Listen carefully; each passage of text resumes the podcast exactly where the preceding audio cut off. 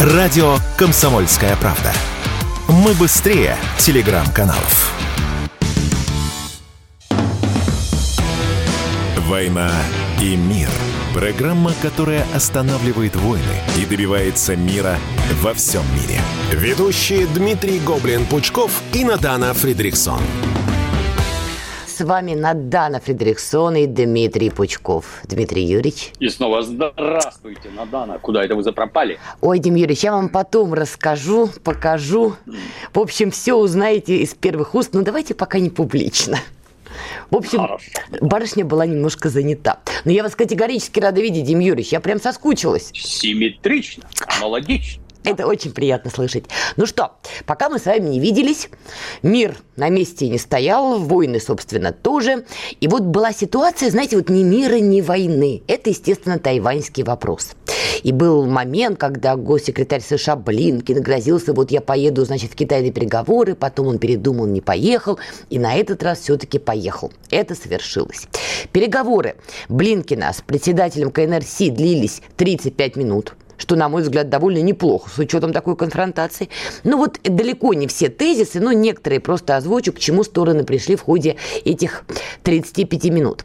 США рассчитывают на мирное разрешение разногласий вокруг Тайваня.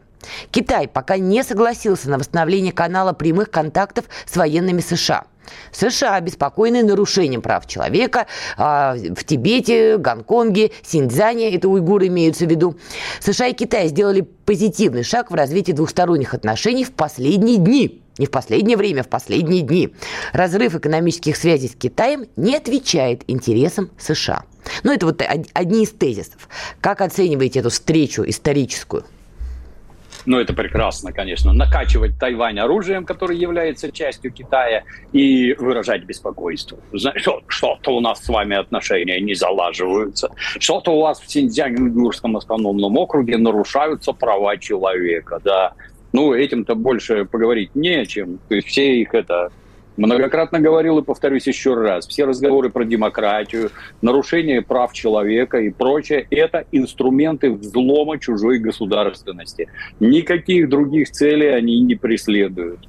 Достаточно посмотреть на Украину. Там, как известно, ничьи права не нарушаются. Запрещено абсолютно все, начиная от коммунистической партии и заканчивая любой оппозиционной деятельностью. Людей воруют, избивают, пытают, убивают, все прекрасно, потому что тут торжествует демократия. Но а Синьцзян уйгурском автономном округе щемят террористов, это суровое нарушение прав террористов. Мы помним, как у бойцов ИГИЛа, террористической организации, тоже нарушались права. Недопустимо к ним применять какие-то там средства.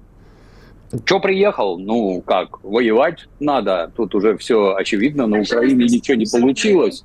Надо воевать. А как воевать, если Китай самый главный торговый партнер Соединенных Штатов? Вот как быть? Как воевать? Непонятно. И начинать вроде надо. А ничего не получается. Даже на Украине не получается. Тем более не получится и тут. В общем, Блинкин как уж на сковороде. Ну и то, что его запустили на 35 минут, это государственного деятеля такого масштаба, из так называемой сферы державы, ну, это не то, что там звоночек, это уже откровенный набат. То есть я бы сказал, посыл, если так сказать, следить за речью. Ну вот, как-то так. Да, но интересно, что еще буквально полторы-две недели назад, пока Надо Сан еще не выпадала в относительной стратосферы, я хорошо помню, что накал антикитайский в риторике Соединенных Штатов, он как бы шел на приемлемо ровном фоне. Они продолжали заявлять, что поведение Китая неприемлемо, что там у них у Соединенных Штатов есть какие-то свои интересы. И тут вдруг Блинкин идет, знаете, вот на попятную отчасти, прилетает все-таки и даже заявляет, что нет, не готова конфронтации. Более того, того, США не поддерживают независимость Тайваня, заявил Блинкин вдруг. А чего две недели назад не заявлял? Вот что могло поменяться Какая демократов? Разница? Какая разница, что он там заявляет? Самое главное, что они делают. Оружие прекратили поставлять? Нет. А совсем недавно там какой-то их гражданин американский, извините, впадаю в маразм, плохо помню, заявлял, что если вдруг начнется агрессия Китая против Тайваня, Немедленно надо разбомбить заводы TSMC. Заводы TSMC – это главный производитель полупроводников на планете Земля. Немного не надо их разбомбить, заявляет гражданин Америки. Такой не с улицы зашедший, а серьезный. По-моему, Линдси Грэм это какие, был. Дай бог памяти. Какие, какие тут... Этот-то, да, этот-то везде успел. И Путина убить предлагал, и заводы разгромить, и русских убивать его. Это наилучшие вложения денег. Ну, ну, и что? Это сенатор, между прочим. Это не шаляй-валяй. Поэтому что там этот Блинкин буровит, ну, ничего не определяет. Главное, что они при этом делают. Оружием продолжают накачивать. То есть войну с Тайванем, ну, войну на Тайване, через Тайвань, с Китаем, Соединенные Штаты по-прежнему рассматривают как сценарий, держат в уме. Ну, это, да, это у них задача номер один в настоящий момент, я так понимаю. Так, да, вернемся к вашему философскому вопросу. А как они себе это видят со времен Трампа, что называется, да, с учетом, что Китай главный торговый партнер Соединенных Штатов, при том, что производство с Тайваня тех же микрочипов по-прежнему не вынесены, а любые боевые действия, понятно, превращают Тайвань, по сути, в новую Украину, в худшем понимании этого слова, и при этом Китай один из главных держателей госдолга Соединенных Штатов Америки. Вот как они себе видят тогда боевые действия-то с ним? Вау, вот так вот и видят. То есть слава тебе, Господи, что элита у них сейчас вот такая, какая она есть. Не хищные, умные, образованные, толковые англосаксы, а вот эти вот бараны, которых они к власти привели, начиная от Байдена и заканчивая его подругой Камалой Харрис. Вот же дрова полные, боже, храни королеву, это что такое вообще? И это овца, которая там гогочет непрерывно, как умалишенная.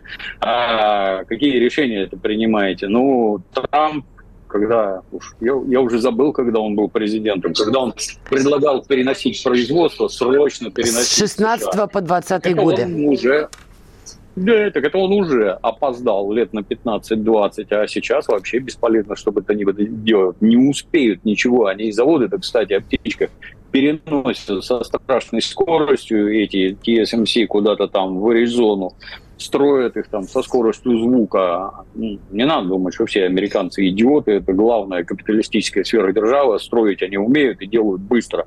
Но ничего уже не успеть. Просто не успеть. А при этом китайцы-то тоже не сидят, раскрыв рот и не ждут. Они специалистов этих из TSMC к себе переманивают. Ну, как переманивают? Приглашают на работу.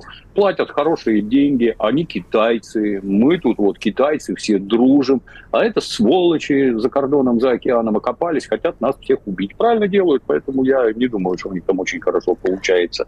А учитывая все эти госдолги и прочее, и прочее, вообще непонятно, как это делать.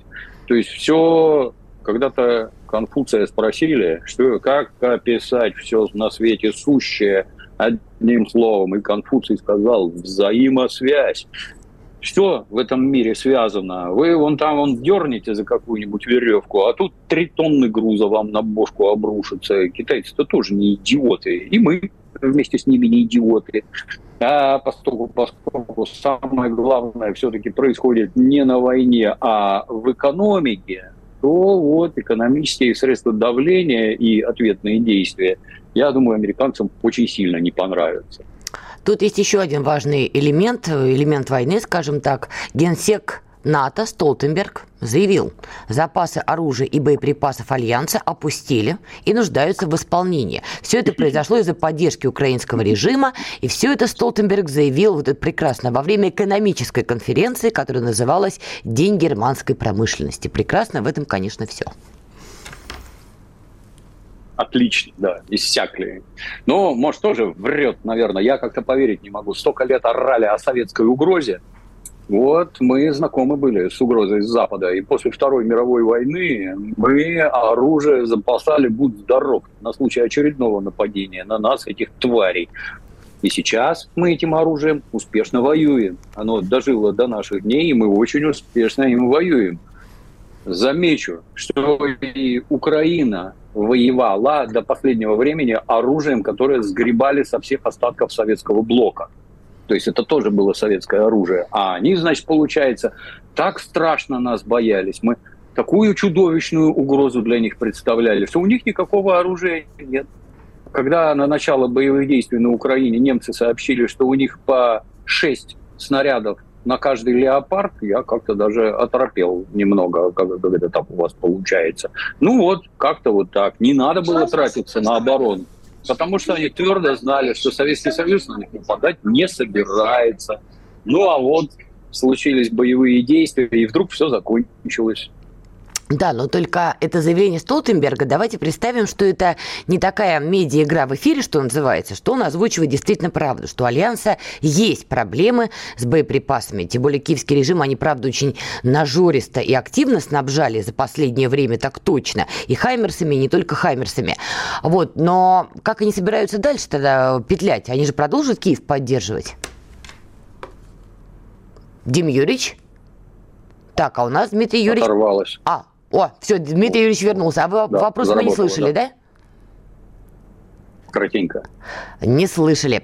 Ну, я предлагаю сейчас вы повторить, уйти уже потом на паузу, и вы будете после паузы отвечать, потому что иначе не успеем. Вопрос был, что, скорее всего, это не медиа-игра, а действительно снаряды заканчиваются у Альянса. Конечно. И тогда как они будут Конечно. петлять дальше? Потому что киевский режим бросать они на данном этапе, ну, явно не готовы. А первая волна контрнаступа провалилась. Да, я бы заметил, что этот самый альянс, он заточен исключительно под агрессивные нападения. Вот этот оборонительный альянс, он под агрессивные нападения. Вот на кого-то напасть, на слабого и растерзать. Там с оружием все в порядке. И продолжим. Для этого хватает. Дмитрий Юрьевич, продолжим после новостей. YouTube заблокировал канал радио «Комсомольская правда». Но нашу станцию не победить. Видеоверсии всех наших программ смотрите во ВКонтакте в группе «Радио Комсомольская правда». Здесь вы найдете прямые эфиры, эксклюзивные закадровые съемки и неформальное общение с нашими ведущими. Спешите видеть «Радио КП». «Война и мир» – программа, которая останавливает войны и добивается мира во всем мире – Ведущие Дмитрий Гоблин-Пучков и Надана Фридриксон. Итак, мы продолжаем. Дмитрий Пучков, Надан Фредериксон. Пытаемся разобраться в делах наших украино-натовских, мягко выражаясь. Давайте еще раз повторим для тех, кто только что подключился к нашему радиоэфиру. Итак, с одной стороны, Столтенберг заявляет, у НАТО дефицит боеприпасов. Все высосал киевский режим. При этом, при всем, тот же Столтенберг заявляет, НАТО против заморозки украинского конфликта и мира на условиях России. Дмитрий Юрьевич, давайте разбирать эту биполярку. Тогда как они будут петлять? Дмитрий Юрьевич... Ну, будут а, срочно да, производить боеприпасы. Так, вы с нами, Дмитрий? Не, раз, два, три, раз, три, раз, раз два, три, не матерно как принимается. Слышно. Да, слышно. Дмитрий Юрьевич, вопрос вы слышали? Ну, как? А, это шань... Демирович, вы признайтесь, вы там что, штурмуете какие-то секретные биолаборатории американские? Вы где, Дмитрий Юрьевич? Но где бы Дмитрий Юрьевич не был, я все-таки предлагаю нам его переподключить, потому что, мне кажется, это будет более разумный господин режиссер. И пока мы это делаем, я тут выражу свое скромное мнение, на самом деле. Я все-таки сильно допускаю, что у НАТО действительно снаряды заканчиваются. У них действительно начинается, ну, не голод, но такая, знаете, диета. Почему? Потому что за последние полгода, а точнее нет, вот вру, уже год прошел, начиная с лета того года, надо все-таки признать, Альянс как не в себя просто впихивал на Украину огромное количество снарядов. Настолько много, что давайте не забывать, ровно год назад, вот в июне месяце, то, что украинская страна устраивала, например, по Донецку, ну, честно говоря, ни в одной фантастической литературе писать невозможно, потому что все это свистело, жужжало, я имею в виду снаряды, которые приземлялись по центру города, в том числе и не только по центру города, и по известным районам, печально известным, Куйбышевский, Петровский и прочее, прочее. И отстреливали они это довольно хаотично. То есть я ответственно заявляю, в тот момент ходила как раз по Донецку, бродила по центру. Мне было просто интересно, вы куда, украинцы, метите? Вот я иду по центру Донецка. Тут нету перемещения военной техники, нету перемещения военных. Ходят гражданские люди, ходят журналисты, ездят гражданские машины. Тут пиу Вот куда это пиу Оно падает рядом с жилым зданием, рядом с домом, рядом со школой или в школу. Ну, там, где нету даже складов, ничего такого нету. Если они так нажористо, извините, все это отстреливали, значит, не считали, имею в виду сейчас украинский режим, да, значит, не считали, что у них есть какой-то дефицит. А значит, поставили им так пузатенько много. И вот плевались они этим, дай бог памяти, ну, месяца полтора. Потом чуть снизили вот эти все аппетиты, но продолжали, продолжали, продолжали. И заметьте, последние два месяца на Западе в том или ином виде начинает звучать риторика, вот знаете, такая, а давайте все-таки попробуем договориться. Стало звучать такими разными тональностями, разными голосами. Но пошла эта риторика. Пока в какой-то момент с криком «Поддержите мой галстук» не вышел Бен Уоллес, это Минобороны а, Великобритании, и не сказал «Воу-воу-воу-воу, никаких переговоров, вот никаких. Мы Британия, будем пичкать киевский режим оружием, но никаких переговоров, сказал он недели две назад и был таков. Ну, они поставили Шторм Шэдоу, дальность 300 километров. Украинцы радостно шмальнули этим Шторм Шэдоу зачем-то в Мариуполь, зачем-то в Азовсталь. Вот зачем? Ну, такой вот символизм, да? Также Шторм Шэдоу полетели в сторону Луганска. 12 мая, мы это прекрасно помним. Часть была перехвачена. И как бы все. И ни Бена Уоллиса, ни Шторм Шэдоу. Итак, Дим Юрьевич, вы вернулись. Да. И с вами какие-то женские голоса. Рада знать, что ваши голоса женские, Дмитрий Юрьевич. Теперь мы это, это знаем. аэропорт, они все время объявляют. Я уже спрятался в бизнес-зале, все равно орет. Ничего сделать не могу. Коварная женщина. Итак, Дим Юрьевич, еще раз, третий раз. С одной стороны, у НАТО вроде как заканчивают снаряды и допускаем, что они могут заканчиваться. С другой стороны, Столтенберг кричит. НАТО против заморозки украинского конфликта и против мира на условиях России. Как они собираются биполярочку эту решать? Ну, не для этого же они накачивали Украину Украину столько лет оружием. Не для этого они украинских нацистов готовили, обучали, чтобы взять и все это России слить. Ну, не для этого. Надо как-то побеждать. Как побеждать? Никто не понимает. Это самое НАТО. Она впервые столкнулась с таким противостоянием. Я повторюсь, что они заточены исключительно для агрессивных действий против очень слабых стран. Это колониальные войска, по сути, для уничтожения слабого противника. Объявляем бесполетную зону, начинаем все бомбить, и все это, как это они говорят, бомбим в каменный век. Ну, все время успешно получалось. И тут коса нашла на камень. А что делать? Не совсем понятно. То есть все усилия Соединенных Штатов по разведке, а это их спутниковая разведка, это их спутник, разведка авиации, авиационная, вообще вся разведка там американская, не приносит должных плодов. Лупить куда-то этими хаймерсами, ну, сначала получалось, теперь не получается. Никуда не попадают, никакого толку нет. А навстречу, наоборот. Леопарды горят примерно так же, как тигры и пантеры. Нехорошо получилось. Челленджеры пока не приехали, их прятать надо. Типа вот они издалека постреливать будут, а близко они, пожалуй, что не подъедут. Ну и то не факт, что и это не сожгут. А бойцам объявили премии за подбитые леопарды. Леопарды загорели с утроенной силой. Загорелись. Это хорошо получается. Что делать? Надо ломать свою экономику. А так. с ней и так все плохо. Надо ломать свою экономику, переводить ее на военные рельсы, потому что внезапно, оказывается, это воюет не Украина. Оказывается, это воюет НАТО. Вот кто бы мог подумать, а? И надо переводить экономику на военные рельсы, и надо делать как можно больше снарядов и вооружений, а это никому не надо. Там и так все плохо. И неоднократно говорил, и еще раз повторюсь, что главное сейчас происходит вовсе не на полях сражений, где слава нашим мужикам, которые взяли в руки оружие и пошли Россию защищать, но главное происходит в экономике. Экономике западной очень и очень плохо. И я надеюсь, дальше будет еще хуже.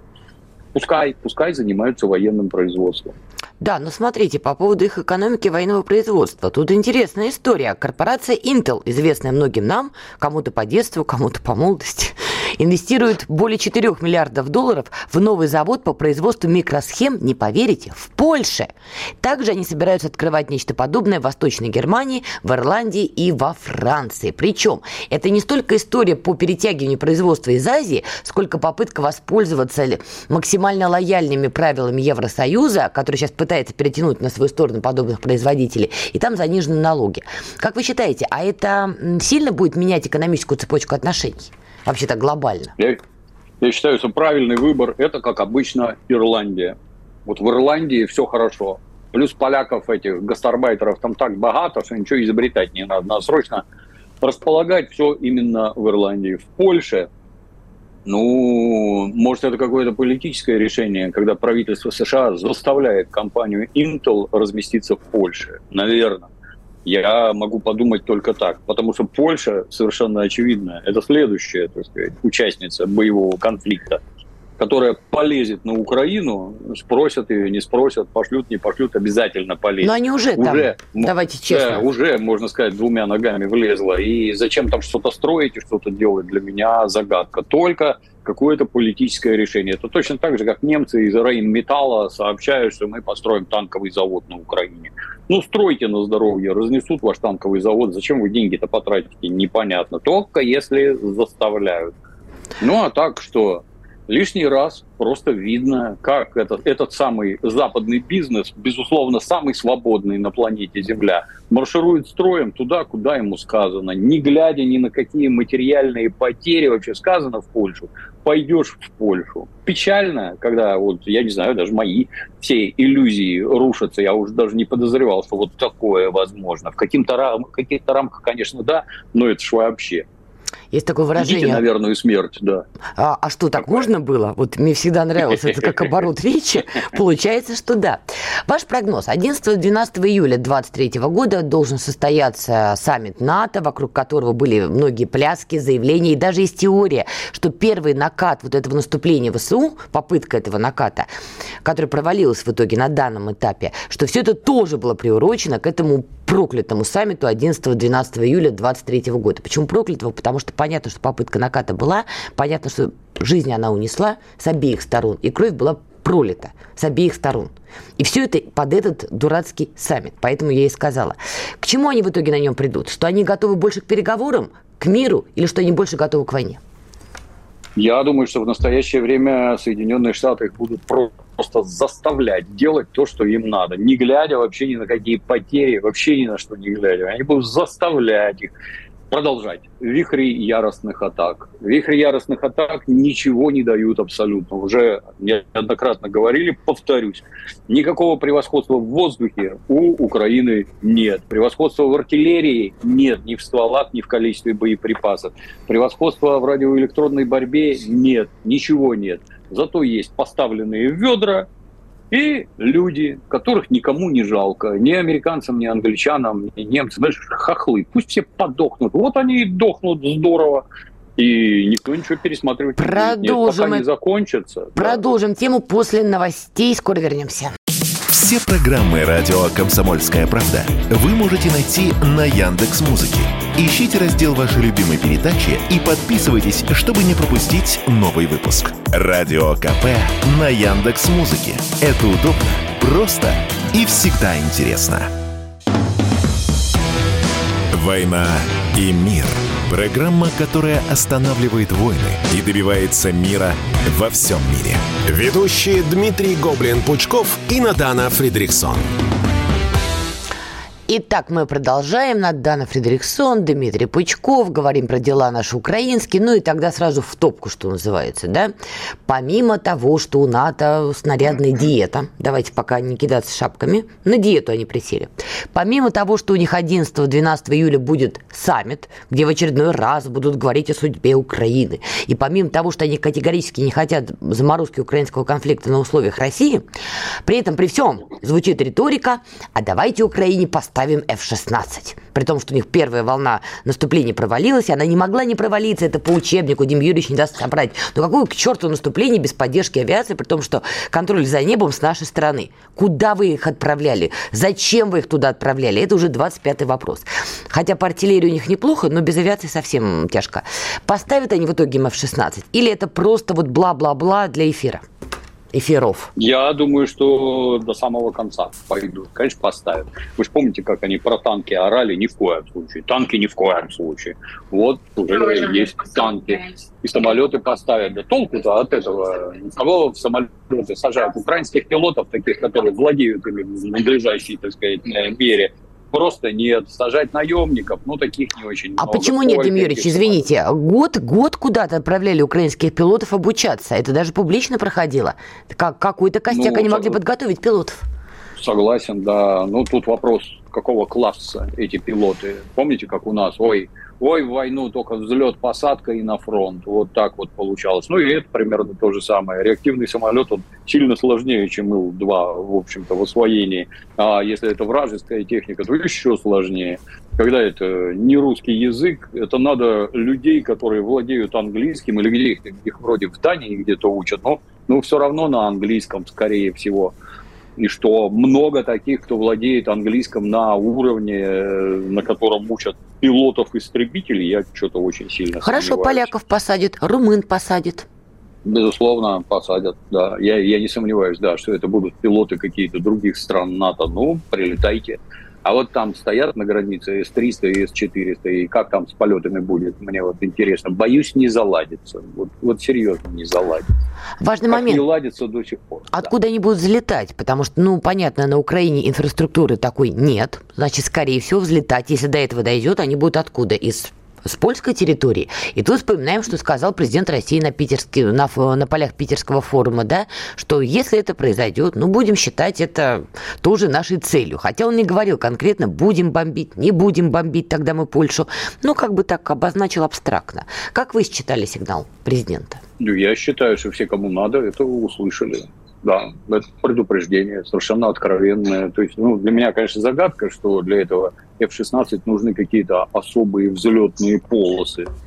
Я когда-то в военно-транспортной авиации служил, и там понятно, что Ан-12 это легкий самолет, Ил-76 побольше, Ан-22, Ан-3 совсем большой. И для него там, я уже не помню, боюсь наврать, все этим достаточно двух километров взлетной полосы, а этому нужно три, потому что он дальше разбегается и медленнее взлетает.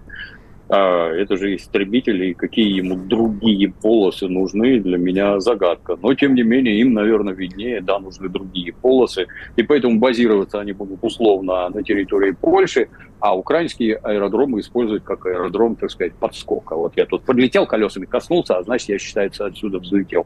Ну, боюсь, им такого просто не разрешат. А, есть, а если нет надлежащего качества взлетных полос, то как они с Украины летать будут, я вообще не представляю. Пока не мечутся с вопросами F-16 будет или не будет. Кстати, там еще новый уровень пошел риторики на эту тему, что F-16 может быть и будет, но поддержанный, сильно поддержанный. До этого Само они кричали, собой. что просто F-16.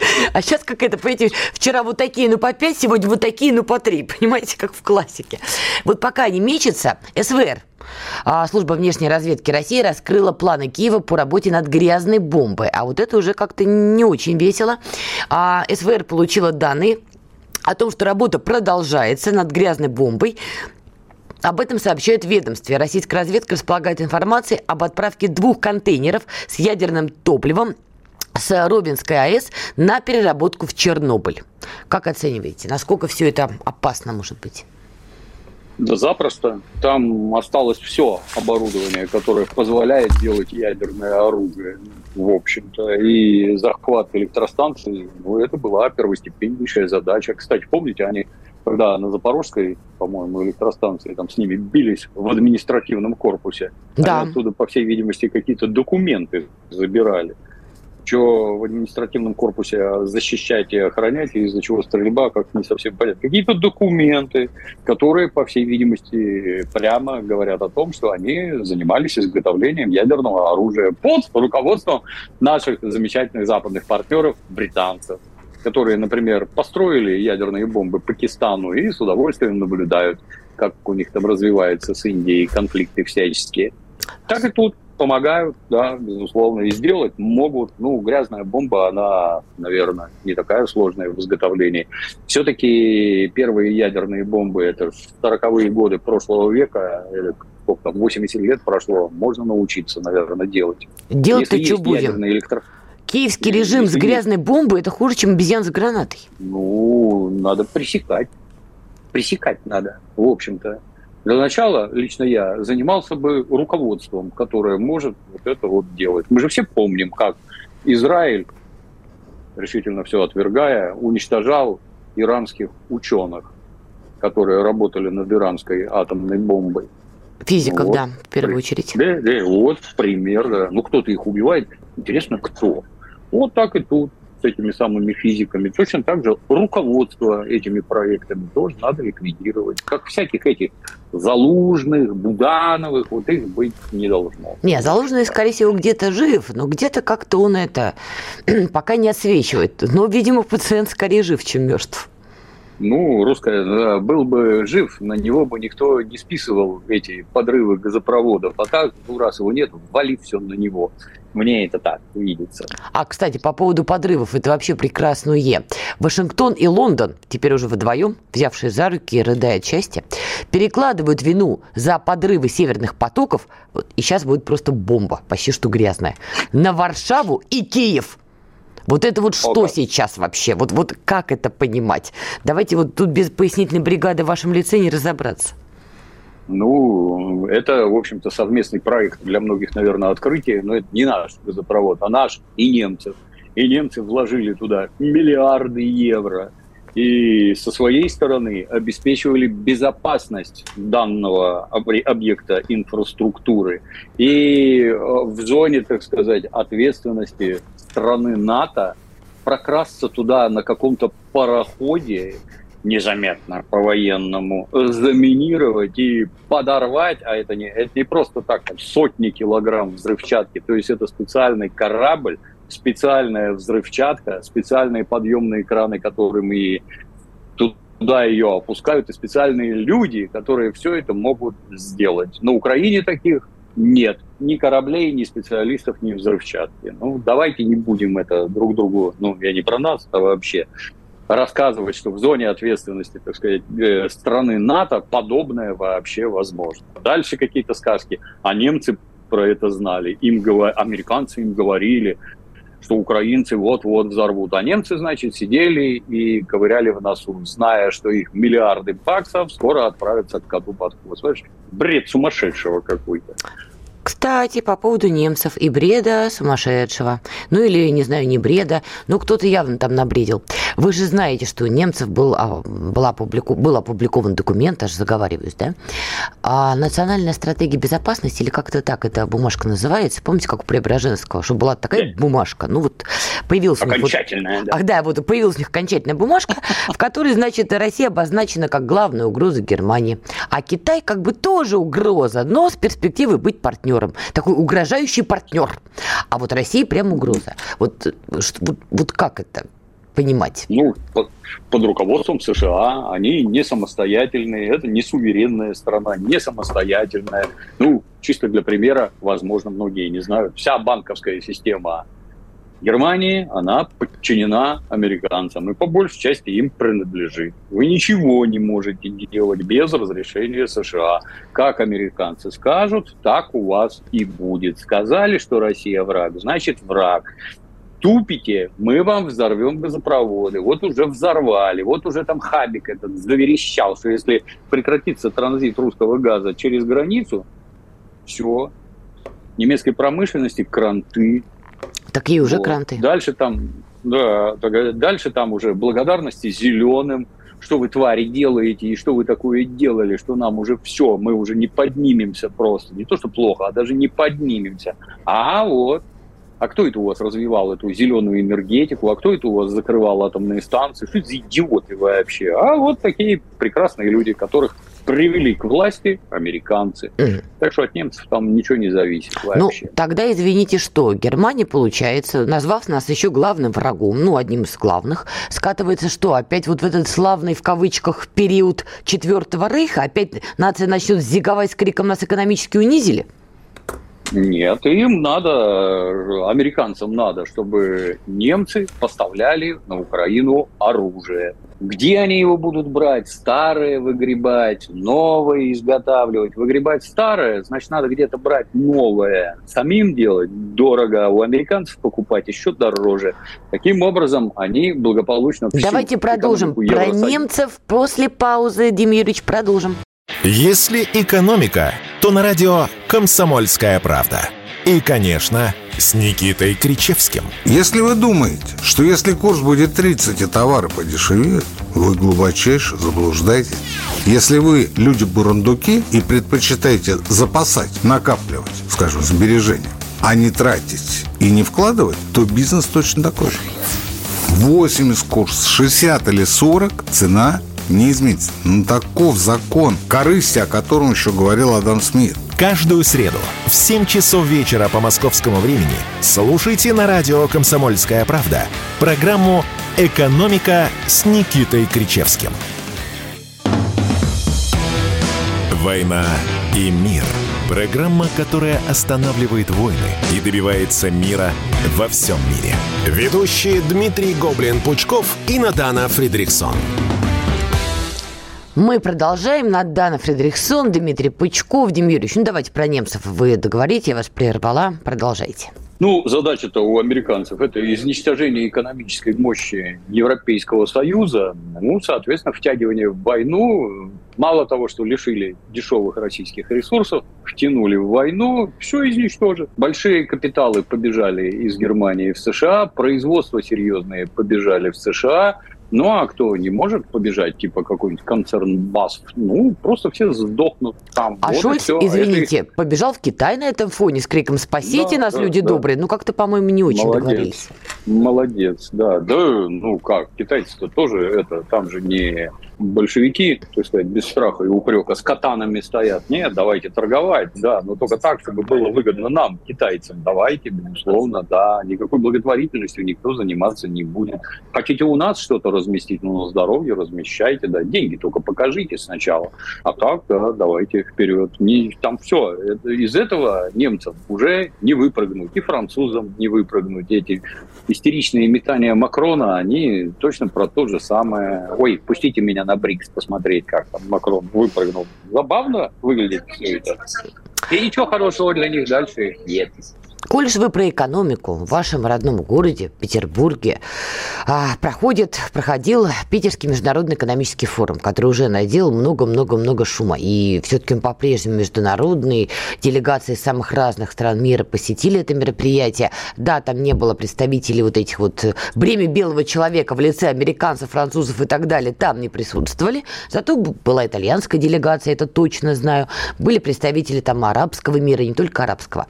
Как вы считаете, вот нынешний Питерский экономический форум, можно ли считать некой точкой отчета для историков будущего, да, когда ряд стран действительно стал договариваться, ну, начал серьезные переговоры о том, что пора перестраивать все-таки уже экономические цепочки, коль уж американцы не хотят, то как-то вот без них. Или пока рано об этом говорить? Мне кажется, что оно несколько не так выглядит. Мне кажется, что вот это вот там 130 делегаций, если правильно помню, угу. даже я туда забежал. Кто бы сомневался, Мне... Юрьевич.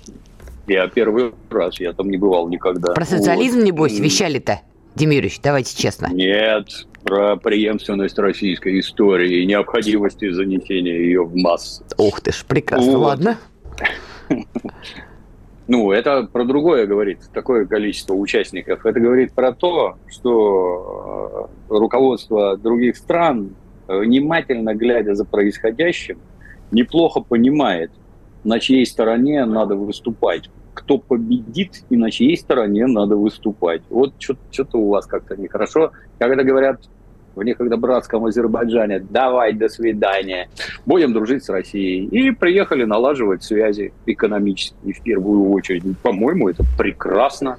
Владимир Владимирович, кстати, выглядел настолько бодро, что я давненько его в таком хорошем расположении духа не видел. Ну, а поскольку, поскольку страной руководит он, и внимательно смотреть надо в первую очередь за ним, наверное, мы куда-то в правильную сторону движемся, раз у вождя такое бодрое настроение. У вождя. И такой запал. Ну, условно. Ну, Дим Юрьевич, вас хлебом не корми, дай только вот вождизм этот развести, понимаешь? Пускай у начальника, да. Ну, ну или так. Слушайте, а вот нам с вами надо было списаться перед началом Питерского экономического форума. Я бы вам посоветовала. Выходите в ваших замечательных подтяжках куда-нибудь в центр и просто начинаете зачитывать «Капитал» Карла Маркса. Как вам такой перформанс на полях ПМС? Я, не, я не читал, не знаю. Ну, вы заодно прочли бы сами, понимаете? Никого в восторг не приведет. Вашей вот этой профессиональной начиткой зачитать «Капитал» Карла Маркса. Ну, круто же, не? Он больше, он больше про грустное, мне так кажется. Все бы не обрадовались. Да, но я сказала, ваша профессиональная начитка. Отбалансировали бы. Такое братство кольца в таком стиле, не? Нет. Эх, Народ ну там весь бодрый, все с энтузиазмом, все заняты делом, бегают, суета здоровая такая, договариваются, решают вопросы внутри России, снаружи России.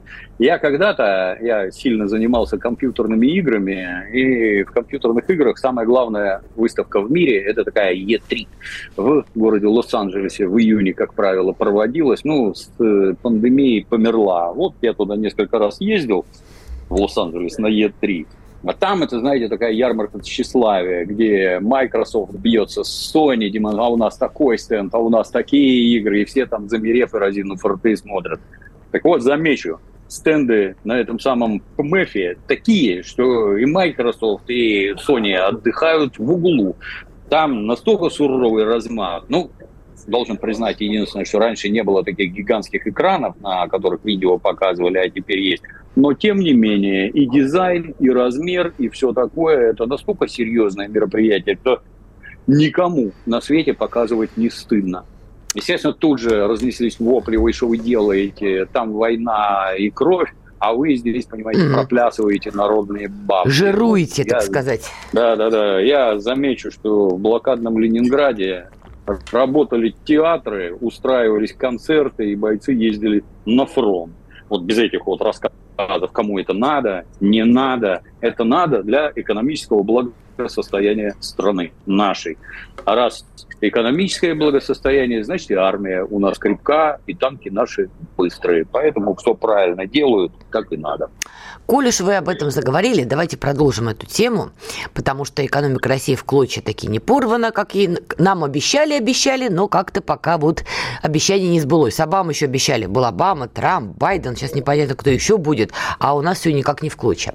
На этом фоне а, Володин призывает россиян которые покинули Россию с криком «каретами карету», вот предлагает россиянам вернуться, пока есть возможность. Также Володин отмечает, что в Россию вернулось больше половины граждан, которые уехали за границу после начала СВО. И об этом он заявил 19 июня. Слушайте, Дим Юрьевич, ну, спрошу крамольную вещь, кто если не я. А оно нам надо? Нам надо, чтобы возвращались россияне, которые бежали? Это ж смотря про кого речь. Их условно можно поделить на три категории. Очень богатые, которые убежали в США и Европу. Менее богатые, которые убежали в Израиль. И совсем условно небогатые, которые убежали в бывшие советские республики. Ну, вот эти, которые богатые, ну, тут вопрос серьезный, да, потому что многие из них, разину форты, наговорили такого, что их вообще никогда назад пускать не надо. Пускать не надо. Не то, что они там вернутся, их не надо пускать обратно. Это идейные враги, которые здесь не нужны. Те, кто ничего не говорил, ну, а, а какие законы они нарушили, что их нельзя запускать, пусть возвращаются. А вот эти вот балбесы, основная масса, которые по принципу все побежали, и я побежал.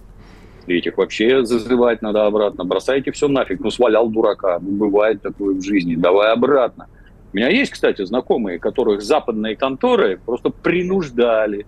Либо ты съезжаешь сейчас в Тбилиси, либо мы тебя уволим. Работать на нас ты сможешь только из Тбилиси. Ну вот они уехали, допустим, там за кордон, а их там шваркнули. Ну так и что им там ловить? Конечно, надо ехать обратно. А какой закон типа, нарушен? Знает ли Родина мать, да, как в песне? О, да.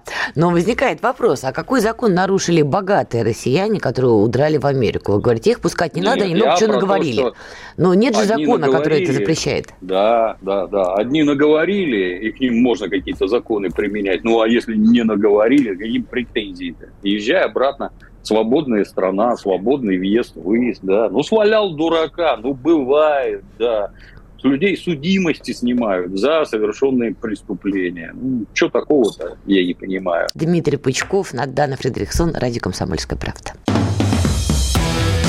«Война и мир».